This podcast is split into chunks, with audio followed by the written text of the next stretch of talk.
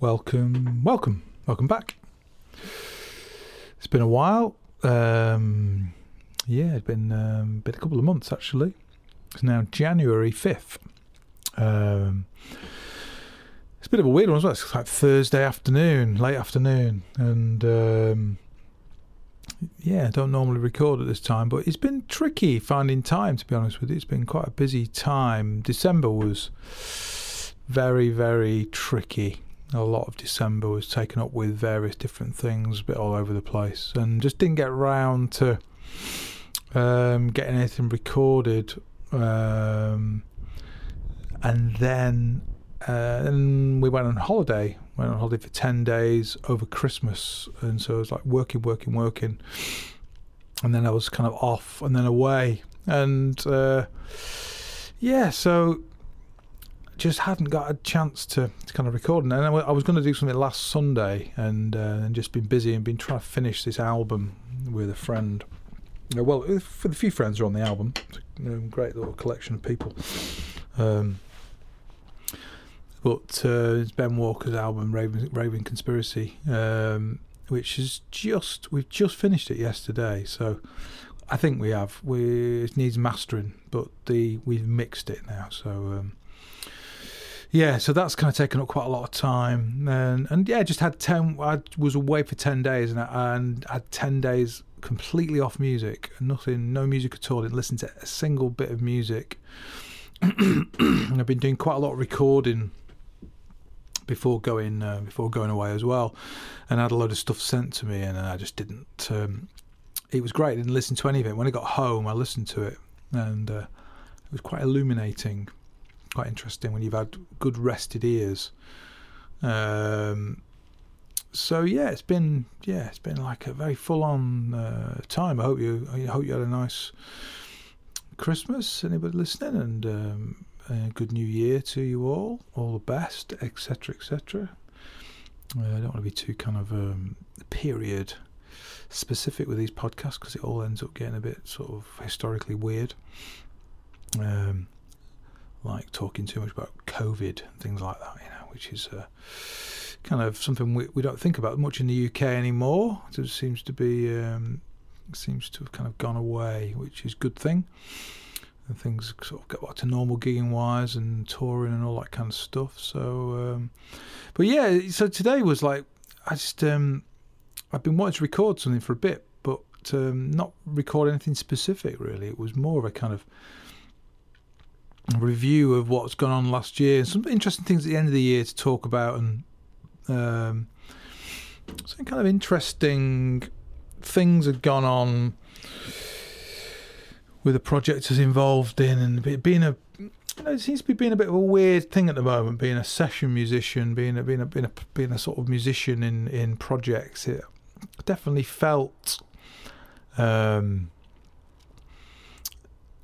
involved in a, in a, in a, in a project I've been involved in recently, been felt very much like um, been treated a bit like uh, like a bit taken for granted actually, a bit a bit um, uh, treated like a sort of uh, second class citizen, you know. And it's interesting in those situations how one has to. Um, how one has to kind of judge judge the situation so that you know, one, you can do the best job you can, um, but also by associating yourself with something which maybe um, isn't quite where it should be as a, as a, as what I would call a you know professional operation. Uh, you you do yourself um, you do yourself a disservice. You do yourself damage with a reputation. I think, and it's you got to be very careful in this game. It's such a fragile business. Uh, the music kind of business, the, the, the, you know being a kind of you know if you're in a band and you're doing a band thing and you're trying to get a deal and you're you're doing the band thing and and that's kind of the be all and end all for you. It's that's a different thing than what I'm talking about here. You know because that's um, the goals and aims of that situation are, are, very different. But when you're just like a sort of professional player, I mean, I was I was listening to um, this Steve Lukather interview um, I'm going to buy his book. He's supposed to be really funny, and, and, and but he's a phenomenal musician, and he's played with some amazing musicians that I really admire, and, and on a lot of albums and a lot of music that I think is kind of historically very very important. You know, he's playing. I mean, he's playing thousands and thousands of albums, but playing some of the greatest albums ever recorded. You know, um, particularly in sort of Western culture, and uh, and he, and he's a phenomenal musician. You know, um, and even listening to him talking about the kind of business and about what it takes, you know, to kind of get on this business um, it's a tightrope walk. You know, you've got to be really careful. You've got to, you know, make sure you behave in a certain way and uh, treat people in a certain way. But then also, you know, when you feel you're being treated in a certain way, you've got to find uh, a way to navigate that so that, you know, ultimately the outcome is um, not a detriment to you because that can be the problem here. You know, if we end up in a situation where, you know, you're being treated badly for whatever reason by in a certain situation, um, the last thing that you want is to be losing out in that situation, and for the people that are treating you badly to be, you know, essentially um, able to kind of carry on and operate as they were, you know, because if they're carrying on operating as as they were and behaving in the way they did, they're going to do it to somebody else, you know. And um, and sometimes the cynic in me, I'm afraid, thinks actually people do, you know, they don't really, people don't really care actually. Why, you know, people just don't really care at all. So why do you get so, you know, worked up about things? But it, it's about, you know, we all have our own standards and moral compass. You know, it's about kind of um, what we accept as a um, there's a certain way to behave and be, and um, yeah, it's complicated in the world of music at the moment on lots of different levels. So, you know, I if anybody's kind of young and out there and trying to make their way and trying to find their way and understand their way, uh, I do feel for you because it, um, you know, it can be confusing. Um, I do believe still in the um, the absolute truth of of being um, the best player you can be, and that's you know that always presents itself uh, with with true integrity and honesty. You know because of because of the nature of what that is. You know, being the best best player that you can be uh, and, and and having honest conversations about yourself about when you're in the right situation and when, maybe when you're not in the right situation. and certainly when you're younger, well, certainly when I was younger, I was saying yes to lots of things that maybe I shouldn't have been saying yes to. But it was a it was an eager to play, eager to get experience thing, and and that's you know when you're young, it's hard to to kind of bypass those sort of opportunities. But there does come a time, and I've talked about this before, so I don't want to go over. Um, re- re- repeating myself, which I often do. Um, yeah, there's a kind of there's a point where you go, yeah, that's sort that's the sort of gig that I don't do. That's the sort of thing that I'm not involved in. That's not my music. Uh, these people are better for this music, you know, and um, and having good drumming buddies you know, having having drummers that you know and you respect, and that you're friends with, and and uh, and, uh, and have you know and uh, have different things to offer than you. This is where this can be a really great thing, because because you can wholeheartedly offer offer their services to someone that offers you a gig that maybe you feel is like no it's not it's not my kind of thing I, I, I do that a lot now there's, there's there's a number of drummers that I recommend uh, over quite a wide age group as well now because um, I've been lucky enough to teach some extremely good people in the last 15 or so years, and some of those people. Um, you know, I recommend. Uh, well, lots of them I recommend for all sorts of different kind of work. So there, there's the answer to the question. There, you know, I don't recommend some of them for certain types of gigs, and I don't recommend the other ones for certain types of gigs or certain sorts of teaching gigs or whatever, or whatever. You know, um, a very, very large proportion of them, I'd write them a reference. You know what I mean? So that, that says a lot about that situation. Um, and um, and a lot of the, the kind of people that I taught and, and who I know kind of better and know quite well, they, they all know their strengths, and they all know the sort the right kind of gig that they're um, involved in, you know. So so it's kind of you know you, you, you, so there's all that kind of thing going on, which is which is tricky. You've got to work that out for yourself. But on the, on the flip side of it, the people that you're working for, um, I'm never I'm never sort of um, what's the word I'm looking for. I'm always kind of like there's always some weird story. Um, you know, there's people behave very strange. I have to say. Um, and uh, I've been involved in a project recently, and and and it's kind of interesting dynamic. Um, there's sort of different factions of people within this um, situation. Um, and not to go into any specific details about it, people that know me well, who anyone that listens to this knows me well, will probably know what I'm talking about. But I'm not going to go into any more specific situation uh, about the situation. But but the there's kind of different core groups of people, and it's interesting how um, how we have to as as kind of players, player players, real players. Um, you walk into a situation, you know, this situation for me is a situation I can walk in. It's a style thing. I've got to be able to read there's a, there's a few things going on in this situation that, that require me to be a professional musician, you know, a pro musician. I've got to kind of step up in a certain way and play to a certain standard. And uh, because there's a there's there's a paying audience, okay, and there's also you know, there's a crew of people, there's a, there's a stack of music, there's a whatever going on, and I'm involved. I'm involved in a in a in a in a in a, a rhythm section thing that's involved in this project. That's all of the same caliber of people, all really good people, that are all players, you know. And you really, you really have to kind of uh, come to the table on. Um,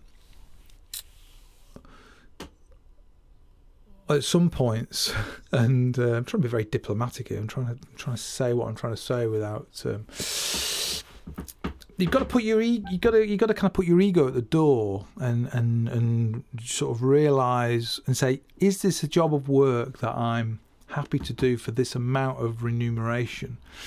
That means that I can keep my mouth shut, you know. Um, and that's a question you have to ask yourself. Every time you go into a situation where you're working for whoever and you're working for the dollar, as they say, um, you've got to say to yourself, um, how do I expect to be treated? And how, you know, uh, what am I getting paid in order to, to be treated in this way, you know? Um, if you do a gig for free and somebody treats you badly, that's not a great vibe, is it, at all? The bottom line, that's a very simple thing. But we can fall into these trap musicians of thinking because we get paid to do something that we can be treated badly. And that's not right and that's not fair. So, some, but I know, I do know some people who will, they will put a price on how they will go into a situation and they will uh, take it for what it is in that situation because of what they're getting paid. You know, so they. I mean, I know I've talked to session musicians that have been on tour for long, long periods of time and, and have gone through.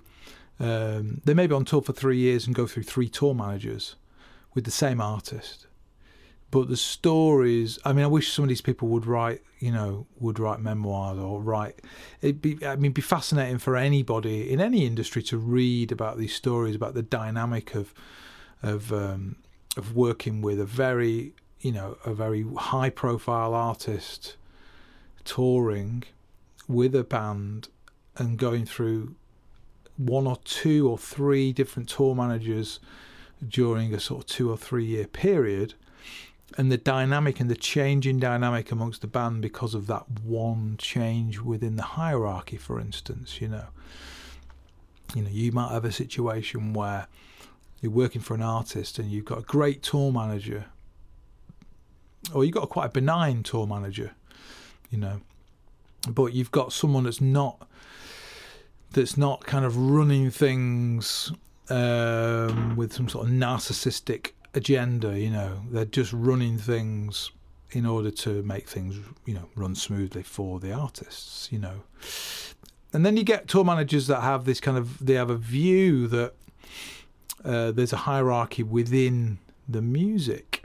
I mean, in the sorry, in the in the band playing the music. So you've got like, if you've got an artist and you've got session musicians working with that artist, if you know musicians that work with uh, well-known artists, they'll all tell you very different stories about how that artist relates to the musicians that they play with. You know, um, I I know a, a, very good friend of mine worked with extremely well-known uh, artist, and um, and my kind of my knowledge um, of that artist because of my friend is is very positive. You know, because of the way in which um, this artist was with the musicians. There was there was a kind of um, there was a sort of respect there, which was, you know. I mean, it's like the old story. Somebody told me years ago that you know that, Mark King, level forty two, um, fantastic musician. Um, he loved Allan Holdsworth, you know, and that was why Allan Holdsworth ended up in level 42 because Mark King wanted him in his band. You know, he, he was like his hero, you know. But that, that, that that's a story I was told by um, from a pretty good source, you know. Um, but it's just interesting because when I was growing up, you know, level 42 were a big deal because they were sort of a, a, a, quite a big band when I was in my teens, and they were it's a very muso band. Phil Gould, brilliant, brilliant drummer. My favourite drummer in that group. Uh, Gary Husband's great, but I, I, Phil Gould for me was always more interesting. Um, I, I, preferred Gary Husband uh, with Holdsworth, actually playing the actually playing with Holdsworth, and uh, and Gary's a fantastic piano player as well. a great musician, but um, you know it's uh, it's kind of interesting those different dynamics. Um, but you could look at this. You know, you could be a punter looking at the stage, the level forty-two with Allan Holdsworth in the band, and and you know, I've no idea who he was. You know, um, the greatest guitarist ever to ever to live. Uh, sadly, he's no longer with us, but you know, he was absolutely phenomenal musician and, and writer and artist and all that kind of stuff. But uh, but anyway, yeah. So anyway, going off on a, a, tangent here a little bit, but just it's been very, very, it's been a very weird time with that project because uh, there was a real distinct uh, lack of, um, I would say, respect going on within that situation. There was a there was a weird. Um, we were treated weirdly. Uh, and treated like second class citizens, really, and treated like. Um, I mean, the thing about the thing about music, and this is what I've, I don't know if other people have had this experience, but I'm kind of starting to feel this a little bit in the UK, and I'm hoping that it's not the same in countries, other countries like America and Japan and places. But in the UK, I'm really beginning to feel like people don't value um, the, contribution of, of the individual musician into music as much as maybe uh, when I 15 20 years ago when I was younger uh, I used to feel like there's a bit more respect you know because it's like that thing of um, I always have this kind of inner argument with myself with a neighbour of mine who moaned about me, you know, moaned about my drums. She's an old lady that lives a few doors down. Um, and you know, one a few years ago, one summer, I I pissed her off. I was practicing something, and uh, she was pissed off, and she came and moaned. She came into into our garden and came all the way up here. Everyone, anyone knows where my drum the shed is. It, it's a kind of you know she made an effort to come here and tell me how much she disliked what I was doing. You know, and uh, she lives a few doors down from me. Uh, we've got a great neighbour who's a lot who's quite a lot older, and she's she's really into music. And the other neighbours on the other side are fine, and lots of the other neighbours are fine. But she, you know, she she made a real effort to come and tell me that specifically that the drums, you know, she really didn't like the drums, and yet they listen to music, you know, and they listen to rock and roll music and pop music, and it's like, well, you know, if you want to listen to that music, if you want that music to be good, then uh, you know quite a lot of that music still has real people involved in recording it. Uh, maybe drums in some pop music. Maybe there is no drums. It's all it's just all samples or it's all whatever programmed. But you know, uh, the, we've been through the eighties and we've come out the other side of that. And and you know, and uh, when I was getting into in the late 80s, early 90s, when I was kind of 18, you know, kind of trying to get into the world of playing music live, I never thought I'd play in the studio ever because I thought it was doomed because of what the eight because of what happened in the 80s. But actually, that never came to be because songwriters and producers and artists they, they want the real feel thing they want the real sound nothing can replicate that no logic drummer fancy pants this that and the other it, do, it don't exist, you know. So, um, so yeah, I have this. I always have this internal argument, you know, uh, with the imaginary person moaning about the drums and saying, "Look, you know, well, do you listen to music?" Yes, I do. Yes, I do listen to music. Well, then, you know, cough, because what I'm practicing is making the music that you listen to sound as good as it can be. You know, that's what we do this is what we do. You know, we don't just you don't just get good at something by just being good at something. You know, it takes time and effort and whatever. Know, it's like you know, crafting. The the I always like that that the, the idea of crafting something. You know, you sculpt you sculpt something from an idea. You know, and um, but anyway, I've really felt uh, in the last few years and especially recently, a real, a real lack of respect for that. You know, for that thing of being a player and being somebody that can uh, really play and can step up and make music sound good. And so on this project, we, there's like a weird little story for you, which kind of sums it, it sums it all up for me. You know, um, I after one of the gigs we did, we went to this horrific um, kind of it was it was a kind of after show party that was part of the ticket and it was ghastly you know? I mean truly horrific.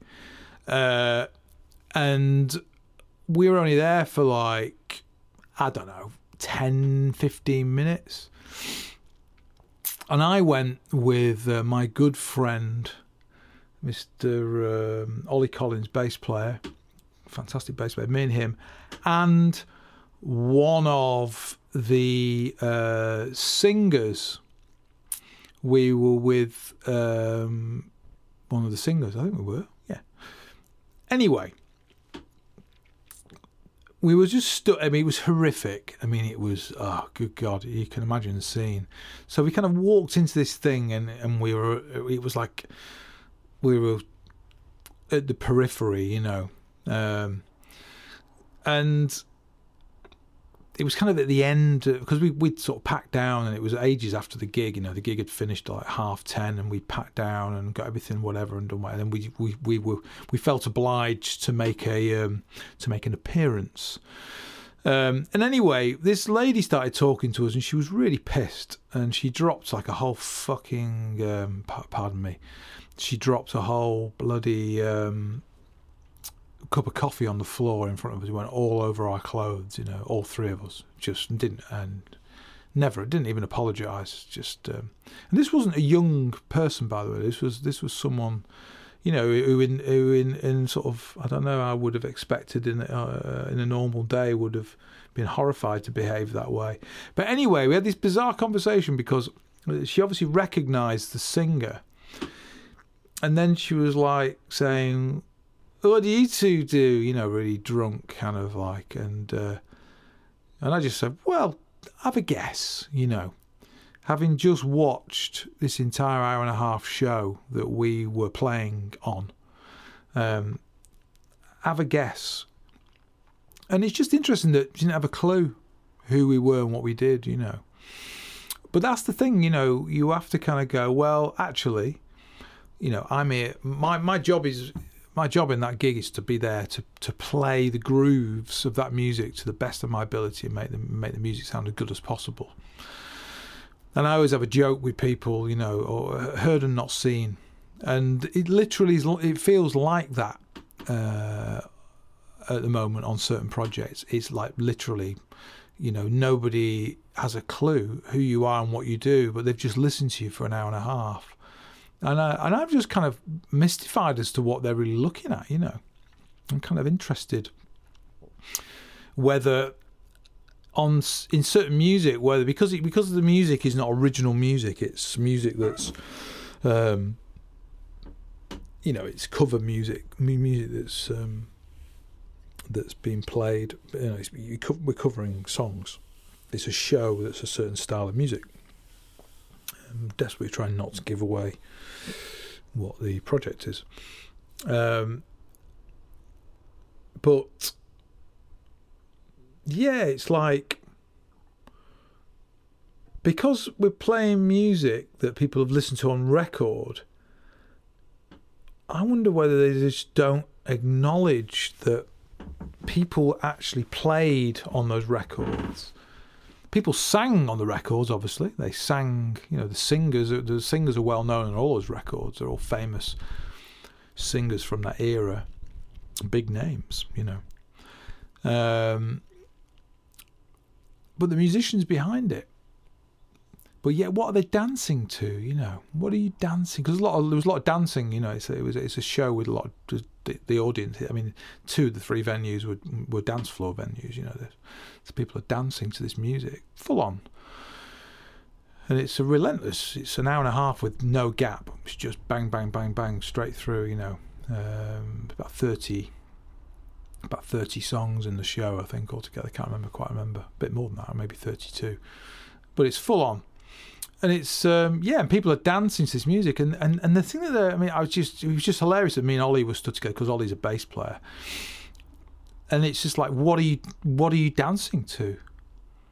You know, you're dancing to the bass and the drums essentially, and then the rhythm guitar. The rhythm guitar is so important. Great rhythm guitarist on this project as well. Well, great guitarist, two great guitarists on this project, but. Um, and then the you know and the percussion and just like the just the, the rhythm section. But it's like you know the bass and the drums and the guitar it's like so it's just so weird. It's so strange how um, you know because I play a lot of jazz music as a lot of you know all all four of you listen. And um, and you know you get you get noticed in jazz music for for other reasons. Um, and not always great reasons really because you know people kind of watch because you know jazz is seen as a kind of technical music. It's seen as a kind of cerebral an intellectual music a music of a music of the mind and spirit you know whatever. Um, and uh, for me it's just all music of the spirit. It's not music of the mind at all in any way.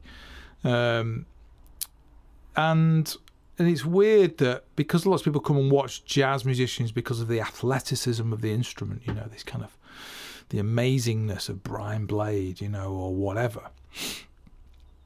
It's so that people people get into you um, or listen to you or watch you, you know, for other reasons than the than the groove and the time of the playing, you know. And yet, when you're in a situation like that where you're playing music which is all groove and all whatever, you're totally anonymous. it's amazing. It's amazing. So it's been a weird time. It's been a weird, reflective kind of time this sort of Christmas. So it was kind of yeah.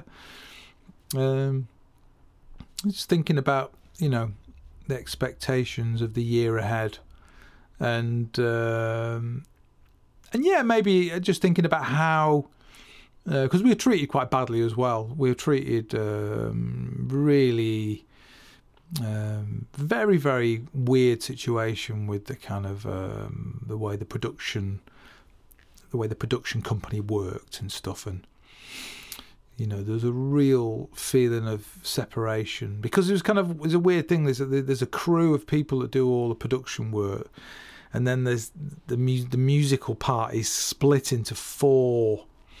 Well, no sorry it's actually split into three because one element of it is very close to us. Um, the other two elements are not close to us at all you know. But yet we're seen weirdly as um, close to one of the elements which is we're really not close to at all. Because these kind of professionals come into each show that are different and and and it's um, we have to rehearse every time we, we run the show because it's new people playing in um, in part of the show, you know. So the rhythm section's done all we've done all the gigs for years, but the the, the people that are playing uh, the extra musicians are, are always um, done for a contractor, you know. Um, and so it's like so, so there's no kind of real connection there. Occasionally, there's I mean, one of the shows is somebody that I'd known from a long time ago, and it was great to see her. I hadn't seen her for a long time, but it was generally they're just people that you you get to know a few of them, say hello and stuff, but um, it's generally people you don't know. And then there's like and there's the front there's the front the front people, the vocal people, which are completely treated totally different, um, which is interesting. And uh, yeah, so weird, just weird stuff. So that was the end of last year. A lot, there was quite a few of those gigs going on, and yeah, I did quite a lot of did a lot of work on that as well. Um, but on the personal side of things, doing a lot of work on those tunes and practicing those tunes in a certain way, it was really interesting to have felt like I'd made a real step on in certain aspects of my playing, you know. Um, so I was really kind of pleased about that because at the end of the day, you know, I just have to go back to remind myself of the purpose of what we do. The purpose of what we do is to just be in this process and to be constantly striving to improve, you know. And you and you, you you know you're striving to improve ultimately, so that every situation that you walk into, can be the best version of yourself um, that um, you know that you're able to present because you're on your A game all the time. And I'm not using that phrase, by the way, uh, living my best life. I hate ah, just does my head in that phrase. You hear it all the time on social media. Living my best life. It's like, what does that even mean? You know, it's just such a flippant load of absolute nonsense that people keep saying all the time. It's one of these TikTok generation phrases, it feels. It's like, it's so kind of disconnected from from the reality of actually, you know, working at anything and being in something for the long haul, you know. Because it always feels to me like that phrase is like, this is it. This is it, you know. And, uh, you know, obviously, anybody listening to this is a musician, we all know it ain't it. it's never it. It's it's moving on, you know every every day, every day, striving to, you know, to get better and to be better and to be more efficient and to be more relaxed and to play more fluidly and to sound better and you know all those things all things that whatever you aspire to do but um, it's never it's never it you know um, constant reevaluation, you know. So, um, but so being yeah, being being on your A game and trying to be the best version of yourself to represent yourself in the best way is so important. And uh, and so that's why a lot of us we don't moan and we don't complain and we don't upset the apple cart, you know. But in this situation, there was a, a few dynamics that went on between a couple of us. I was involved in a, in a little bit, and um, so was somebody else, and, and some things were were addressed which was good you know, because we're being taken for granted. You know, we're being taken for granted with our time. Um, there was a situation near the beginning of this latest run of the project where we were asked to do something for certain individuals that had not got their stuff together and were nowhere near even prepared. They were still uh, not even they were, they were not even learning. They were be they were they were pre-learning their stuff, and then we were expected to do it for nothing. You know, um, which was absolutely disgraceful. You know. Um, luckily, that got resolved, and we didn't do it for nothing in the end. Um, um, but you know, uh, the one thing I'd say is always try and be clear from the outset. If you have any doubts, even if you're involved in a situation where there's a number of you involved and you feel uh, like you have an allegiance to other people, which I, I always do. I, I, always go for team. I'm always kind of, I'm not on the on the individual side. It's, it's, I'm always erring on the side of of um, of the team being right. You know, the team being looked after, the team being on the same page, because then the team operates. You know, together. You're not going to have anybody who's an individual, whatever. And um, anyway, it resulted in the end. Anyway, we got all these things. We were supposed to do a gig this month. Thing got cancelled, which is a shame. Um, so this year, 2023, well, this year's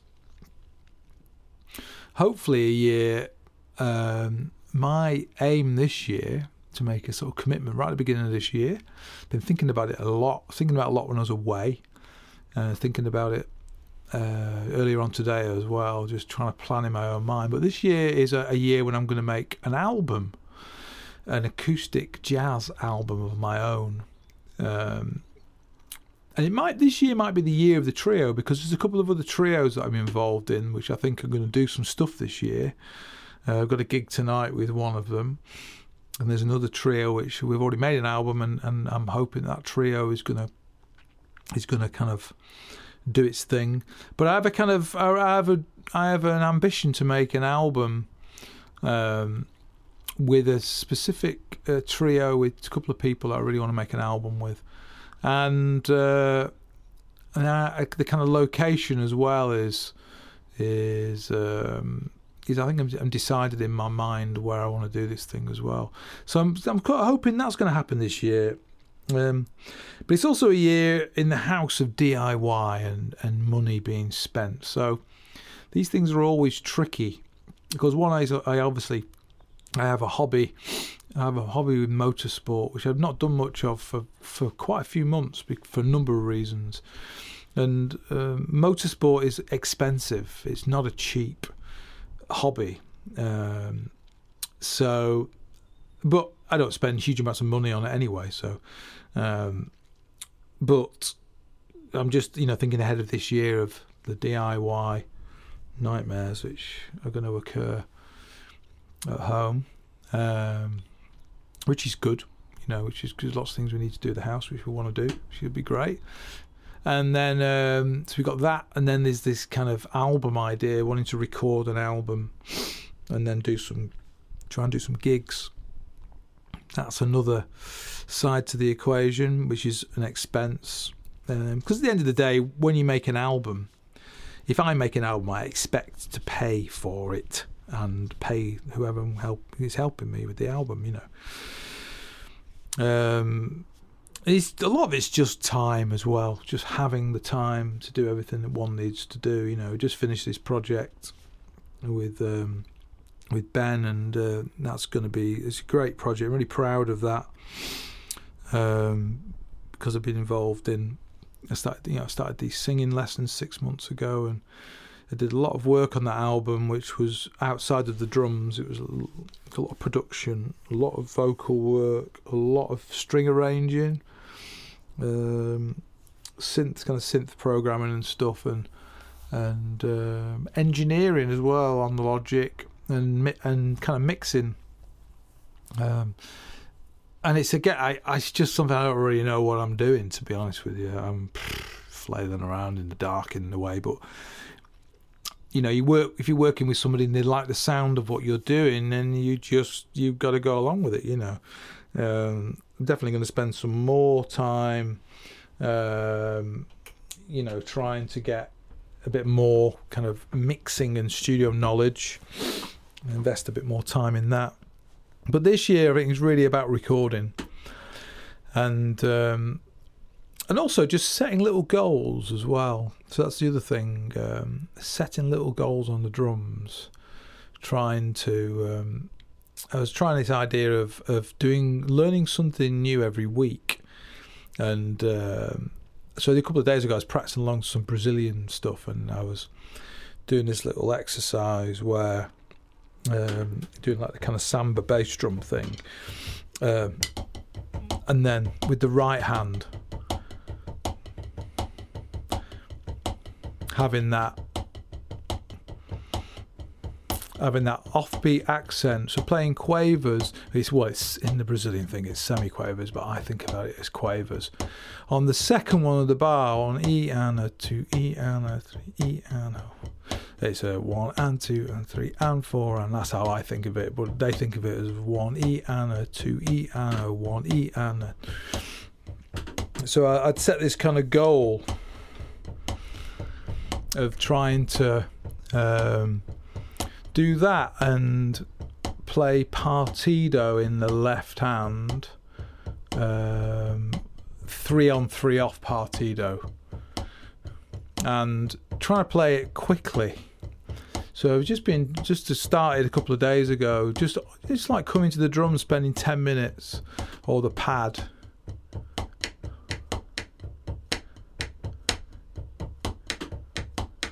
So trying to get those accents in with the right hand, to keep the accents consistent, and then playing the dat dit dat bat bat bat. So play the three the three on three off thing. So that was a kind of goal, um, and the idea is to try and get it to this um,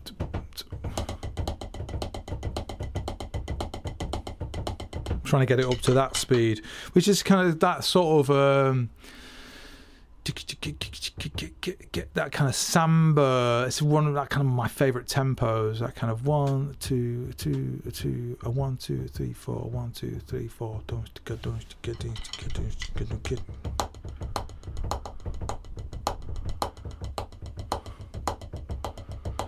But trying to play the right hand as a, as a bounce thing, not literally playing all those four strokes. And that tempo, it's a little bit slow.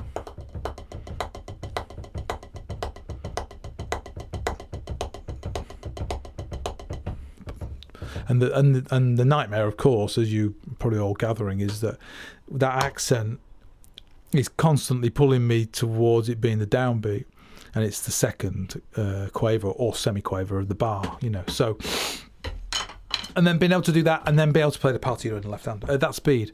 Um, because listening to this track, um, this um, Nando Lauria track, uh, and the speed of it, um, it was so um, it's so beautiful. The speed of it, because it's kind of at that kind of tempo, and um, it was just being able to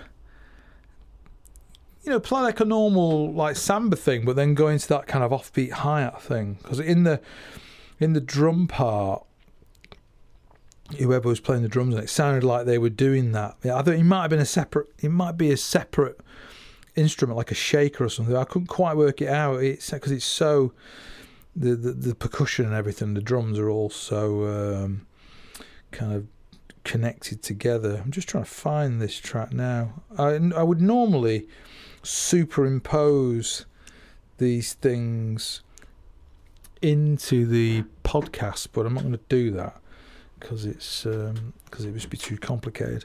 I'm not sure what the volume is going to be like on this music. Uh, it was kind of later on on this thing. Where was it?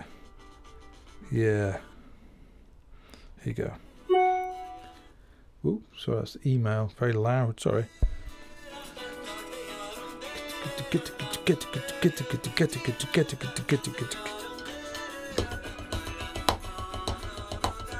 So he's been able to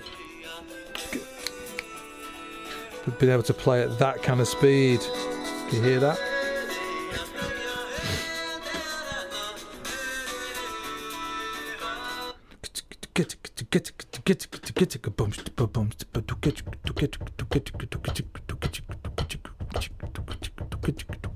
That kind of thing, that kind of feel.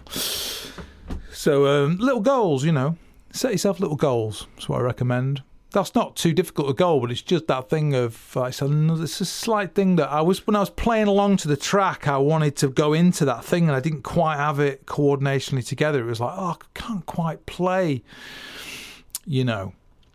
Uh, it's like years ago when I was doing this, I was playing this swing thing, and I was getting um, getting the triplets and the left hand together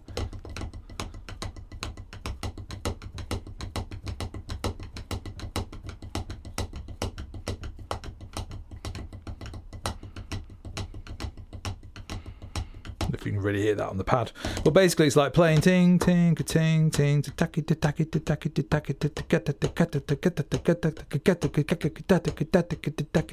he's trying to get that. That second triplet quaver one's tricky.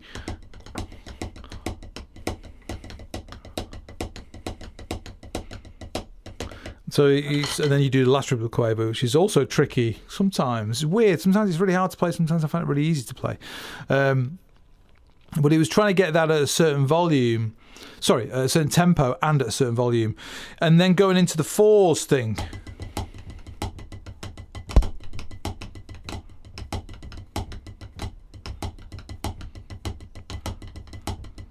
You know, going into playing the forward left arm. One, two, three, four. One, two, three, four. And that was something like uh, I'd forgotten about. I started doing those little things a couple of years ago, little tasks, like setting myself these little tasks just to get them together. It's not the same as uh, it doesn't feel the same to me as like, oh, I'm going to do the left foot clave thing or the the the the paradiddle, the minim paradiddle thing between the right foot and the left hand, or left hand with the with the left foot in between, and all those those kind of exercises. They're they're just ongoing things within the same theme, you know. These things feel like they're just like little miniatures, you know. It's like oh yeah, just to get those triplets going, because you know, because I can play the triplets with one hand, you know, that's fine but it's not that's kind of meaningless not being able to um, in, in, integrate it in with other things you know always always remember to you know if you learn something new t- technically or whatever then it's about kind of making sure that it's you know you can write it into your script you know because otherwise it's just it's going to sit on the shelf I mean, some things do sit on the shelf. It's like writing, you know, you're writing music. Some things you, you start writing something, and it's like, Oh yeah, yeah. I don't know what to do with that yet, so you just leave it. And then eventually, at some point, when things develop and things change, and you, you know, you know, you, you, you know, you improve in other areas and what have you, you come back to writing, and then it's like, oh, that thing, oh, that'll work great in this, you know. I think I think we get that with playing sometimes as well, but I think often um, I mean, I spent years never really trying to integrate any of the kind of Moeller stuff that I learned. I just could play it all individually, but I couldn't do anything with it on the instrument whilst doing anything else, you know. So it was all these techniques that were, or technical, sorry, not techniques, all these things I could play with this technical approach, which were completely pointless because they had no purpose, they had no place in my playing. So I'd be like playing and they just wouldn't exist, you know apart from doing them like with one hand or something, um, which is you know pointless. Um, people kind of find it kind of interesting or whatever, a bit fancy pants or what have you, but really it's just crap. So yeah, so this year that's kind of that's what this year is kind of about, really. You know, last year, 2022, felt like it was a year of um, getting things kind of back on track, you know, things things had returned to normal, and, and, and just kind of getting back to sort of gigging and doing things normally in inverted commas, and, and like, oh yeah, this is what we do now. This is what we've always done, and and it really has kind of started to to felt to feel like that, you know. Um, this last year, so the natural progression now is like while it's striking while the iron is whatever, is to is to get some more recording done. You know, it's um, it's my fifty second year now, fifty two, and um, this is my fortieth anniversary year of playing the drums. I started when I was twelve. Um, the real I'd say now is the real time when I would say I really started to play the drums. I you know in in in, in 82 I kind of went to this drum club and I've told a story about all that stuff. And uh, at, the, at Christmas my parents bought me a snare drum and cymbal, you know. So that was the beginning of actually playing the drum singular. Um, and then in March 83, um, which is going to be March this year, my dad bought me a drum kit off uh, a guy I was in brass band with who um, was was upgrading and he sold me this Hayman kit. A lovely kit, actually. Um, it would be worth a fortune now, actually. Actually, I don't know it would be because it, it never had the, the bottom rims and bottom heads on either of the toms. They'd been lost. So it was single skinned even though it had lug boxes, it didn't have the rims and and everything. So and that and that kit I sold on along with the Carlton kit when I bought my um, when I bought my Premier Royale. My mum and dad bought me a Premier Royale kit um, in '84. Um, I had that kit for a long time. I had that kit until '89 actually. So I bought my DW kit. And when I moved away from London, I sold that kit to a to a piano player called George Miriani, very very good jazz piano player, um, who still lives in London. Um, and he yeah, he bought that kit off me when I um, when I bought my DW kit in 1991. It was 91. Yeah, it was 91. Um, that was the that was the first proper drum kit I really owned. Really, I mean the the, the Premier Royale was a proper kit, but it was never the right kit. Big bass, 22, 12, 13, 16 toms, you know. Um, I used to play that that kit. Uh, you know, I used to play it. Just used to get on with it. It's funny, isn't it? Because you know now I wouldn't touch that kit with a barge pole, but when I was that, when I was younger, I, just you know that was that was the kit I had. I played it. I just got on with it and played it. You know, um, weird sizes, too deep, very high drums, big drums. Um, the Hayman kit was a nicer kit, you know. Uh, but that was the first kit I bought, and it was March '83. So in March 2023, it'll be my 40th anniversary of of having a drum kit. Um, so it's all kind of yeah, it's quite a significant year. Uh, so I got to kind of find a way to celebrate this 40 years uh, somehow. Not quite sure. Not worry one for dates, but if you just feel uh, this 40 year thing, I don't know for some reason feels kind of kind of interesting. Um, yeah, because it's like the six, you know, the 50th anniversary. I'm going to be in my 60s, which is scary. Uh, and I don't know whether I'm going to be quite as on it as I am now. You know, so uh, it's like striking again while the iron is still alive, as they say. Well, the iron still has a pulse in it. So, um, so that's kind of this year, and yeah, the podcast well, it's going to stay monthly. Um, it's just going to be flailing about, to be honest with you. There's some interviews I still want to do. There's a couple of interviews which I was scheduled to do, and they couldn't. We couldn't do them in the end. And one of them I'm going to do. I've definitely dis- discussed with that person um, that we're going to do it. It's just finding time. Really, he was really up for it. Um, the other interview that I really want to do is it's a logistical. It's a it's a geography thing.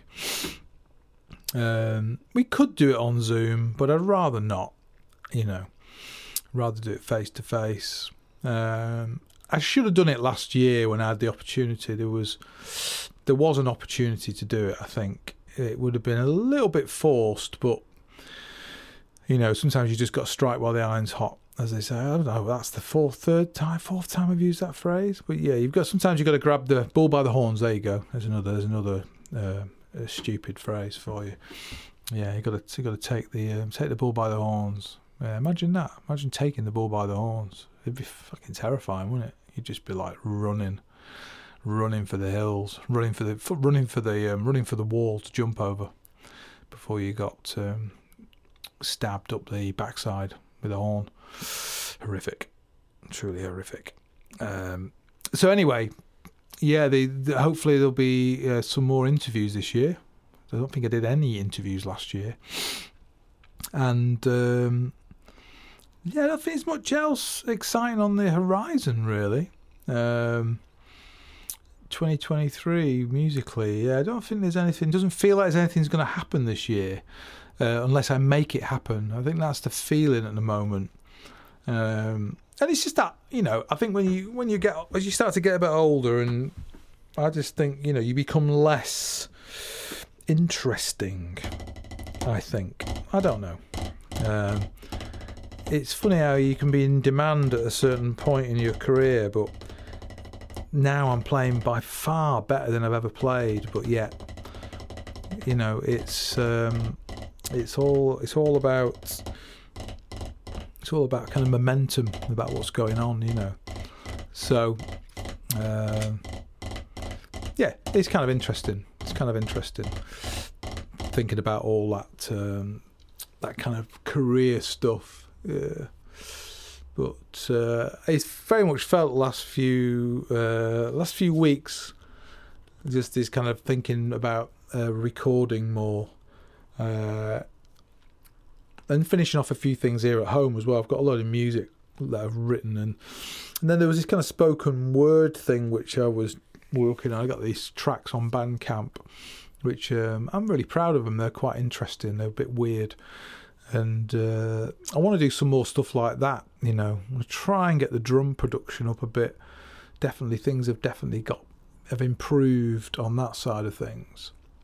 Um, and then just some other drum news. Richard Newby finished my um, my little 16 inch bass drum, which I now have back. I don't have the hoops for it yet because he was he's re-lacquering all of my.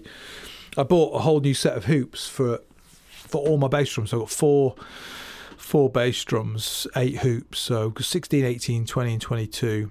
Uh, and I decided um, this is maybe you know sacrilege, but I don't like the phonic hoops, the metal hoops on phonic drums. I'm not a fan on the bass drums. I prefer. I've always preferred a wooden hoop. I think a wooden hoop is is is what should be on a bass drum. Bit old fashioned like that, I'm afraid. So when Richard, when I took my this um, this 16 by 18 bass drum which I had, which turned out to be a floor tom, by the way, was never a bass drum. It was made into a bass drum as a kind of tribute to the DeJohnette bass drum that he used in the early 70s on around the Live Evil kind of period, where I think it was a 16 by 20, that one. Anyway, that was a floor tom. It was a 16 by 18 floor tom, which is a weird size. And it didn't sound very good as a bass drum. Sorry, Joe. Um, but it didn't. It sounded shit. Uh, and I don't imagine it's ever sounded any good as a floor tom. Um, I don't know anything that I mean, cylindrical drums are interesting, um, but anything that's beyond cylindrical, not undersized but oversized, I just I can't see that working as a thing. I don't know.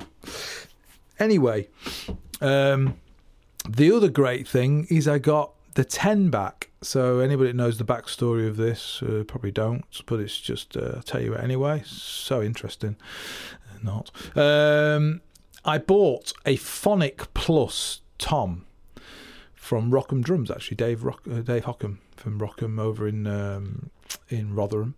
Uh, it was on, it was just on eBay actually, and and, and he, I made him an offer, and he did me a great price, and it was red, and it had a wrap on it, and so I I brought it, you know, bought the drum, ten by ten, hideous thing.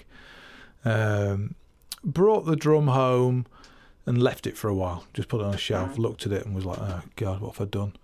But it was 175 quid, so it's pretty good price for a phonic plus shell. It's proper phonic nine ply shell, but just the plus size, the oversized, the super deep, horrible things. Anyway, I spoke to Richard, and he was like, "Oh yeah, yeah, I can cut that down for you and turn it into whatever size you want." And it turned out with the lug boxes, it, it the minimum was eight. So 10 by 8 with the phonic lug boxes. Uh, we could have staggered the lug boxes and gone for, it, but we'd have had to have put new rims on, and it would have been complicated. Um, anyway, eight, 10 by 8 is beautiful size, um, and it was the right decision at the end of the day. So then I I took it down to my sh- my other shed, my shed shed, um, and I got the heat gun on the wrap and, and took all the lug boxes off and everything, and it and I got the wrap off cleanly and did a good job of it actually. And then I filled in. So I, as I've, as you all anybody you know my drums. I have Yamaha hardware on uh, on the phonic drums, and um, he's and he's put these isolator things on. I'm going to put them on all my toms. Actually, I'm going to put them on 13 and my 12 as well. I'm waiting for him to post them to me. But on the 10, he's put these isolator, so they make the drum ring more, and it definitely helps. Um, but basically, I filled all the, the, the tom mount holes in with wood filler and did a did a very good job. It actually, I you know did a proper proper good job with um, with the masking tape and everything, and good and sanded it really well.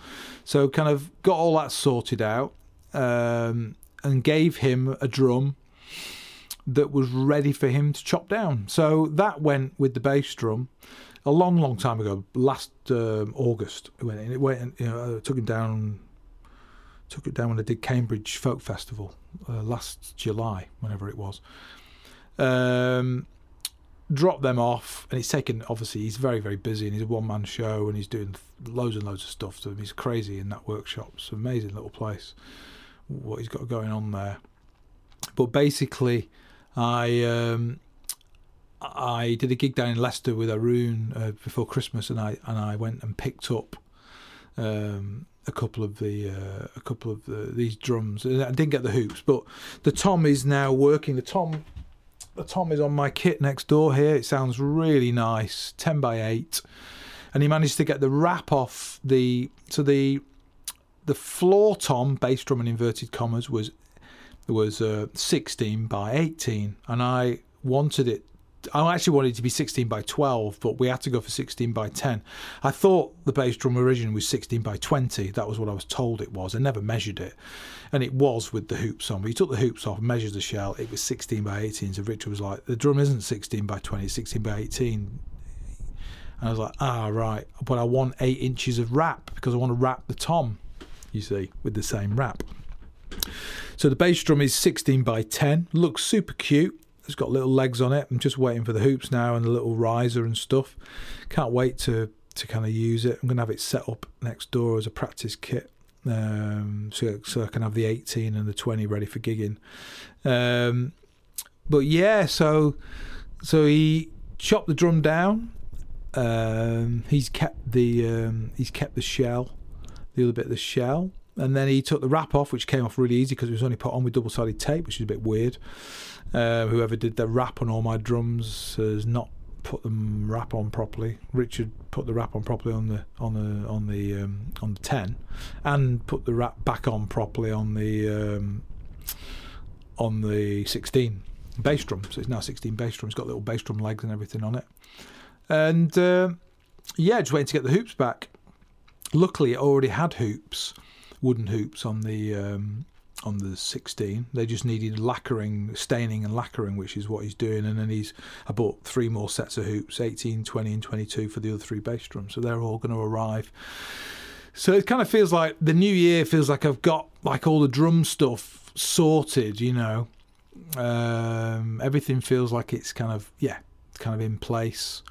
Um, and um, yeah, it doesn't feel like a year when I'm going to buy much gear. I think don't think there's anything really on the cards for drums this year. Maybe some cymbals and maybe a snare drum, but I'm not sure.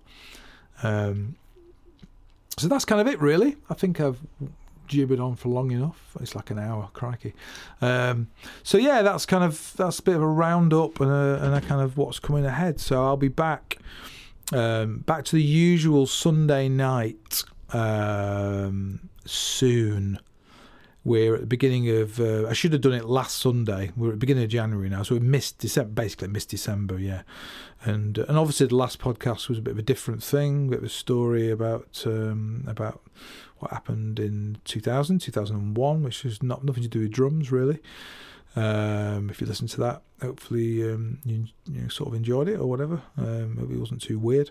If you haven't listened to that, might be something you might enjoy listening to. It's a bit of a story, interesting story, um, with a positive end. Luckily, still.